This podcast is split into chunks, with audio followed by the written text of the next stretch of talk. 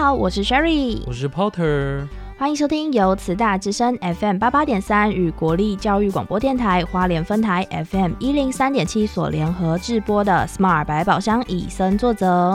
那我们刚刚一直在提到欧洲在野化，那野化这种东西，除了野化以外，它里面也有另外一个名词，Potter 觉得很有趣，诶，它叫有野地。野地，它是指说几乎就是它只说一块土地距离道路有超过九公里哦，你说在影片里的地定义，对定义。那 Porter 就是看到这个会想说，因为他说一个道路九公里不能就这一块地要距离道路有九公里人为的道路哦九公里，我觉得在台湾可能要定义成不能有便利商店，没有，我觉得光一块地要距离，呃，就是要水平距离哦，对九公里，距离道路九公里就已经非常困难了。我觉得在台湾的话，真的改成便利商店会比较好，因为没有便利商店的话，基本上道路可能也都很难会经过。哎、其实，啊对了，便利商店真的是在台湾真的太多， 所以我觉得便利商店可以变成生态环境的一个指标，感觉是可以是 哦。可以的，因为这样也不会有垃圾，你知道吗？嗯、有便利商店不一定是没有垃圾啦。或者只是举例，就是用一种幽默诙诙谐的方式好，啦，哎、我刚才查询到，就是说，就是台湾这一块土地，嗯，东西最宽是一百四十四公里，四四公里，然后南北是三九四公里，九四那等于 说，哎、真的很难呢、很难，台湾很难，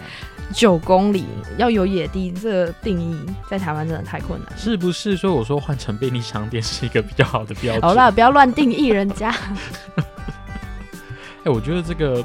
方式很有趣，而且像这种东西，我也是第一次看到野地就是距离九公里这种嗯概念。不然你本来以为你家就是一块野地吗？哦，对，没有啊，我开玩笑。可是，哦好像就算在 Porter 家附近的田，Porter 家嗯有田啊，就是一块。残丢啊你你！不能这样说，在乡下的地方，大家每个就是住户基本上都会有一块田，因为祖先留下来的那种田。哦所以基本上大家都有田，就像是我这样举例好怪哦，在台北也要有一栋房子，这样举例超谁跟你怪 的，谁跟你在台北有一栋房子？不是吗？如果在台北我，我现在如果我名下有一栋房子，我就不来了， 应该说有我就回家睡有一间觉。房子好像也很怪，不是基本的吗？嗯，谁跟你基本？我说你残给外，你还不相信？没有，我们那边每个人都这样。我是最啊最好好，最基本我们最我们基不要本再的我们不要再讨论我好们自己。我回到 Polo 刚刚要讲的东西，就是那个田地啊，也没有到九公里，就是但是嗯我可以看到一望无际的田的地平线。嗯但也没有到九公里，所以我觉得要达到九公里这种概念，真的是很难。虽然 Porter 就是把我们后面那个嘉南平原的田，从我家那边骑到底，大概机车要骑个二十分钟。好啦，其实真的就是要达成影片中所说的野地这个定义是非常难的。嗯，所以如果要在台湾实施相对，就是回到我们刚才上半集有讲到，A 地的保育方式不不见得适合 B 地。没错。那像刚 Porter 提到田，就是我会想到刚刚 Sherry 提到说野牛的部分，嗯我记得影片有一段就是他拍野牛跑到那个一个居民家的农田。对对对对对，在那边放肆的打转、嗯翻滚，然后这样对农夫来说就会很崩溃。他会觉得他的东西被弄倒了，对但他也没辙。对，但野牛就很嗨。那其实一直提到说野化，或是刚刚提到的野地，它其实都围绕在后续有一个最关联的关系，就是如果今天要保育那块土地，那那块土地不是只有动动物跟植物，还有人也要算进去。嗯就刚就像刚刚提到的，就是牛在农夫的田地打滚，嗯对你保育到牛了，那农夫怎么办？哦对，然后农夫会有担忧，是因为他经济作物也不一定经济作物，他的作物会影响他的经济，嗯，然后他可能就不太好生存。他有可能就是他的那些植物是供给他一家，不一定要卖出去，嗯，可是可能供给他一家可能多久的粮食，但野牛一撞，哎、又没了。对呀、就是一个呃，它侵犯到人类的呃经济跟它的呃生活范围内不可控的因素。可是其实回到最原始，也是因为人类去侵犯到这些动植物的生存空间，对，所以我一直觉得他在影片的最后有一句话，就是有一种嗯、呃触动我的心的那种感觉。我真的觉得我们接连看了这几部影片，都会有一种他某一句话有会打动你的心。像在这部影片里面最触动我的一句话，就是我们不是要保留旧的生态，而是要创造出新的生态。其实，在这部影片里面，作者并没有要我们就是去回归，把原本的东西复制出来，可能要把以前的树啊种出来啊，猴子养出来， 鸡养出来这种，这并没有。他反而是希望我们可以提供一个全新的、适合现现在演演演化不对，就是发展到现在人类跟呃生态可以并存的方式。那像 Sherry 刚刚提到一个很特别的一个重点，跟以往的生态保育比较不同的是，把人放进去。因为我觉得之所以没办法回到过去那种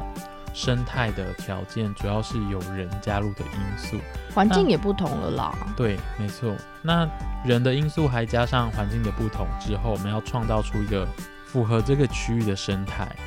我觉得其实从一段时间以前，就是就有在做这样的事情，像是很多地方的那什么观光农场啊，或者是什么的，虽然它还是以利益，呃，对啦，应该我觉得还是因为以利以利益为导向，啊就是毕竟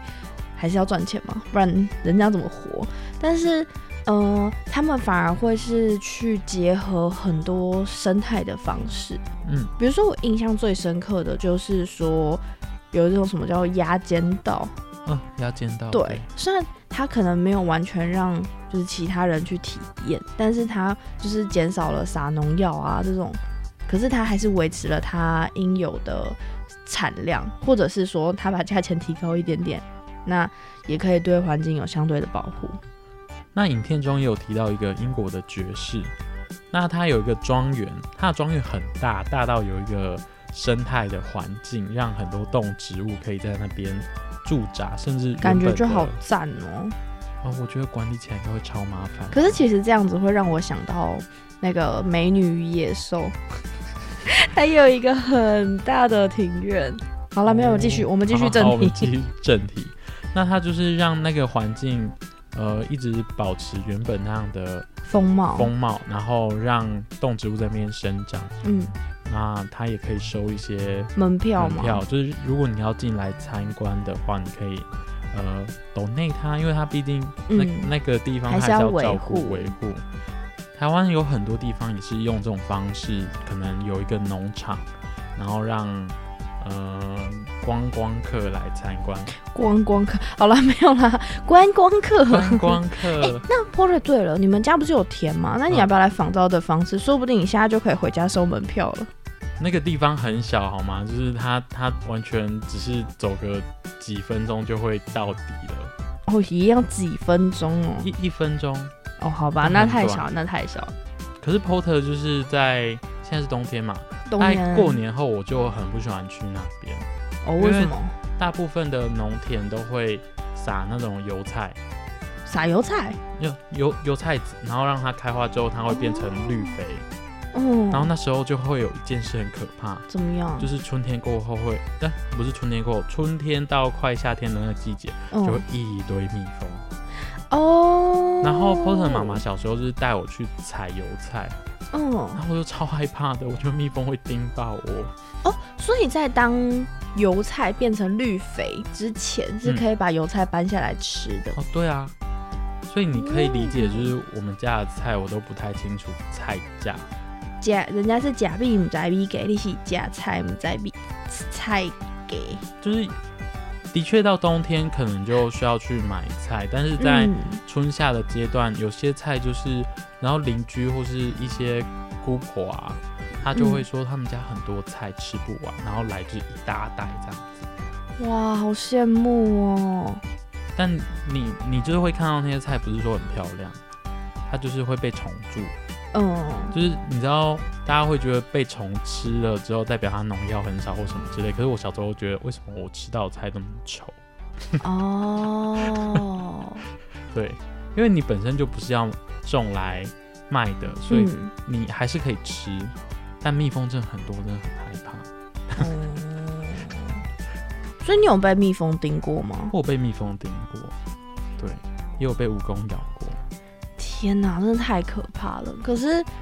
唉，如果有这样的一个生活环境，其实代表说你们家附近状况还不错。嗯，算是吧，就是我都说可以看到一望无际的稻田，我真的有机会一定要去走走看。可是它晚上的时候，就是那边完全不会有路灯，嗯，对，就是黑蒙蒙的一片。可是你讲这样，像上一周就是秦老师跟我们分享的大农大富，嗯它其实晚上也不是那种很有灯光的地方，嗯就所以才可以看得到萤火虫。嗯，我觉得那个是一个很特别的环境跟地区，你才可以体验到像大农大富，嗯或者像 Porter 刚刚说自己家里。哦，对，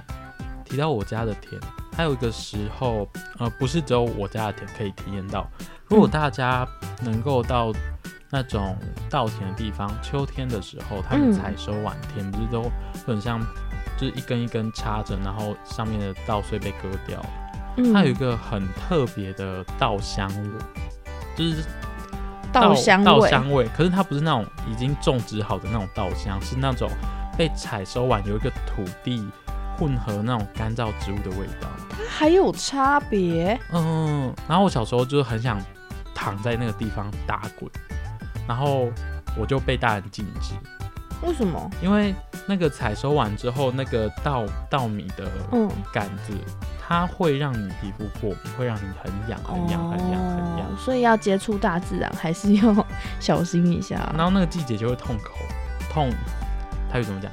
控头头摇摇控请头讲中文就是摇烤番薯，啊堆摇烤番薯那就不是叫在那个季控节。油吗？控油控什么头头摇，我忘啊，记算了，控反油反正就是把一堆食物对埋在土里面去烤。变成一个什么一座塔这样的概念去烤。哎、可是那真的是我们小时候嗯非常羡慕，就是爸爸可能就是要邀请一大群小朋友一起出去玩的时候才会出现，然后那一座对于我们来说，可能价值就是几千块，嗯，你们就是随便都可以。哦，我没有经历过那个阶段，但是我知道那边会有人这样做。我经历到的阶段就是两边都是绿油油的稻子的时候，我在那边放风筝。哦，哦，对，那时候吹起来的风又跟平常不一样，你会闻到很重的稻稻子还没成熟的味道， 就是每很一怪每一个时期的味道都不一样。哦对，可是其实讲到植物的味道这件事情，会让 Sherry 有一种阴影、痛苦的回忆。什么回忆？因为 Sherry 在大一那个时候就是要考试，然后那也有一堂课叫做普生实习。天哪，这节目会不会被我们老师听到？ 对，那堂普生实习呢，我们就是要到泰鲁阁，嗯，泰鲁阁国家公园，然后会有嗯一个导览老师跟一个是我们自己的老师，然后就分成两队，然后就老师会沿路就会跟你说，哦，这个树呢是什么东西，这个花是什么东西，这个草是什么东西，然后我们就要拿着那个手机，然后笔记本、拼命记说，哦，这个植物是什么，然后我们还要先看它的俗名，然后回家要去查它的学名，然后什么什么，像比对比对比对比对，然后我们到期末的时候有一个叫做跑台考试，我们除了泰鲁格的植物之外，我们还要认校园里面的植物。然后校园里面植物好一点，就是老师会去地上捡那种刚掉下来还绿绿，就是新鲜还的，算新鲜的植物，所以老师就会剪一大把给你，然后就放在桌上。那呃，大家应该都有看过那种实验室的桌子，嗯，就是国小、国中都有。然后老师就放一堆一堆一堆在桌上，然后我们就要去用肉眼去看那个植物。有些植物还已经枯黄到不知道在干嘛了，然后我们就要写说哦，这个植物是什么，这个植物是什么。可是好处是有一些是可以摸的，嗯那摸老师就有说什么哦，你只要折一点点，然后就可以闻闻看它的味道。然后我就想，好，我闻闻看味道，因为我真的肉眼记不住。对于我来说，像是 Porter 在画画的时候，我每次会跟他说，哈，这不就橘色吗？他说没有，那有阴影，那有绿绿，那个绿色有阴影，你不觉得这样比较立体吗？雪儿就说，嗯，没有， 我觉得都是一样，就绿色跟橘色没了。然后那时候就是说要闻香味，那我用肉眼就已经看不出来，他就闻香味嘛。然后他就说：“来，你看哦，这个树枝会有什么龙眼味，这个就是龙眼；有柚子味就是柚子。柚子。呃你你分得出来？哦，我先跟你说一下，我不知道你那个我到底能不能闻出来。可是 Porter 之前有一个去有去一个类似动漫展，然后它有一个中药的区域，嗯，他要说这十二个中药，如果你都可以闻出来的话，你可以拿到证明。然后 Porter 的同学就大家都去闻，然后就我十二种都闻得出来。好，这个就是鼻子灵敏 的。我跟 OK 你说，那一天我们好像考十种还是二十种，我有点忘记，嗯太久了。然后我每一个只要能摸的我都去摸，每个能折的我都去闻。 你知道最后我整张考卷长什么样子吗？不知道，全部都写芭乐， 全部都写芭乐，因为我闻起来就是一股芭辣 味。哎、我真的，我真的没办法。当然，当然，我最后那一科我真的是靠别的，比如说实验啊，就嗯，是比如说养蝌蚪啊、观 察蝌蚪啊、嗯考试嗯得到分数。然后我那一次就是跑台考试拿几分吗？我拿二十几分。好哦，结果你知道我唯一拔辣的那一题写什么吗？写什么？我好像我反正我就写另外一个植物。嗯，我唯一拔蜡那题没有写吧？ 哎、你不要笑，真的，我知道，那我真知的道很。惨。所以我你觉得刚才讲到稻香的时候，我才想起这个痛苦的回忆。我认为那是一种天赋点在不同位置，像 Porter 可能就点在味觉，然后 Sherry 可能点在其他部分，我不知道你点在哪。我可能没有没有那个得到技能，因为我小时候就可以闻出学校很常见的植物就是黑板树，哦， 然后还有樟树，那两种树、哦樟树树应叶该只要味道活的差很多。樟树应该大部分人都闻得出来啦。因为我会举例说这两种植物的原因是黑板树的植物味道不好闻，嗯，然后相对樟树好闻很多。哦嗯，天哪！我小时候就是觉得，嗯，香，嗯，臭，没了。那这样如果你在野外采集，是不是很危险？ 所以我才说啊，如我在节目一开始我就说了，我看了 Discovery 的原始生活二十一天，我觉得哇，他们的生活好精彩哦。但是如果我放出去，我大概半天就挂了。你们适合去打猎之类的。我不要，我我打靶是可以，是就是很准，嗯，但是人家动物是活的， 我只会打定靶气球， 那很厉害啊！没有，那在野外就挂掉了。好了解，所以我真的其实蛮佩服去拍 Discovery 的那些素人，因为他们有一些是开放给素人，我觉得哇，好厉害！那我觉得像嗯，刚 Cherry 提到说原始生活二十一天，那如果现在的我我们或是嗯其他听众、想要去知道整个环境或是体验这种感受，但是不用跑去录那个节目啦。我觉得你只要去找那种某个社区或是跟那个保育区比较了解的长辈，嗯，他们就会告诉你很多美感。哦，对，美感就是美感是台语，就是诀窍或是方法啦一，些方法跟概念。嗯，像尤其是一些农夫，农夫真的是农夫，嗯他们真是靠天吃饭。就是他们有一个技能点是点，他们会看这个环境，嗯，然后发生什么事，不管是哪一种农夫。哦，对，虽然提到刚刚 p o 提到农田，有提到味道，对不对？嗯，其实我夏天那一阵子，只要到某个季节，我不会跑去农田，为什么因为他们会喷洒农药。去吸农药你？对，但但这个我说的是，你也可以去找那种呃对环境友善，他们要找到一个平衡的农夫。或者就有有听过这这种农夫，他们在种植的时候，呃，他们会帮作物做不同的分配。嗯，然后我听过是他们种某种植物，然后会有一种虫来吃，嗯他们附近又种那种虫不敢靠近的植物。啊、然后对去平衡，就不用对撒农药。对，就是那个，或者说有一区就是故意不种那种植物，让那些虫去吃那那哦那，让它也可以活，但是就是不要去吃到他们要种、要收成的那一批植物。但我还是比较不喜欢虫，因为 Pod 对虫有那种阴影。你知道什么阴影吗？就是 Pod 家住乡下，然后、嗯呃，我不知道你们知道小叶懒人树，知学道校是大叶，嗯然后我们家附近的一个小公园有小叶懒人树，然后有一次夏天，然后我就跑去那附近捡球，然后我捡完球往上抬，就是看到每片叶子上都有一只大只的毛毛虫，然后我是慢慢的离开那 边，我怕一个风吹草动，它们就。掉下来，人家是那个喜从天降，我是虫虫从从天天降。 哎、可是讲到这个，我自己国小的时候也有相同的经验，但那一只毛毛虫不是掉在我身上，嗯，就是我们小学那边有一只很大只的长颈鹿，然后你知道，就是小屁孩就很喜欢去爬东西，然后我们就是都会爬上那个长颈鹿啊，然后在脖子上玩来玩去的这样。然后就有一次，那一天不是我爬上去，那天是我另外一个同学爬上去，然后就在那边蹦蹦跳，然后那边呵，你看我爬上去了，怎样怎样，然后就突然一阵风吹过来，然后他就突然听到他的八呃高分贝尖叫，结果原因就是有一只超大，大概五公分的毛毛虫。我我印象没有错，不然就是我的脑袋有那个跨式记忆的一五个公分呢、记忆，我不确定我现在的记忆还是是不是对的，反正就是很大只，因为小朋友的那个长短记忆也会出错，所以我不嗯确定是不是五公分，反正就是很大一只毛毛虫，然后在他的脸上右脸颊，超可怕的。然后最后我也忘记怎么处理掉，我只是知道他永远不敢靠近那只长颈鹿 了。但说到虫啊，就是 Porter 爸爸是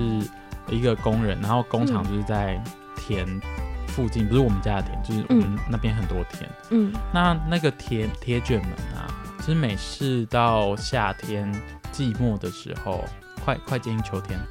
就很多蝴蝶在上面结成蛹，那你们就不能拉铁卷门了，还是会拉。那怎么办？就有些可能真的会怎么样，但有些就会在那边孵化，然后就变成那个蝴蝶。蝴蝶，对，它就会结在那种铁卷门，不是它是一块一块的嗯中间，哦，然后上面又结满很多很多的蝴蝶哇的塞，蛹，这样。好酷哦！然后我小时候就是它，它不是过了秋天后，它们都会孵化，我都会去戳，就它们它们已经剩下那个蛹了，就是没了，里面蝴蝶又飞出去了，我就去好无玩这聊样。哦。 天哪、我居然透过这个节目发现了我同学一个嗯不为人知的一那 面，个怎么了吗？好无聊的人类哦，居然去搓蛹。就它已经没了，它那个蝴蝶已经飞出去了。没有，如果今天你是去搓有蝴蝶的蛹，哦，那那不我行，我就跟你绝交。 那个不行啊，你那为我什也么要会残怕害生物？就是我确定它都已经飞出去，我就会去嗯玩一下这样。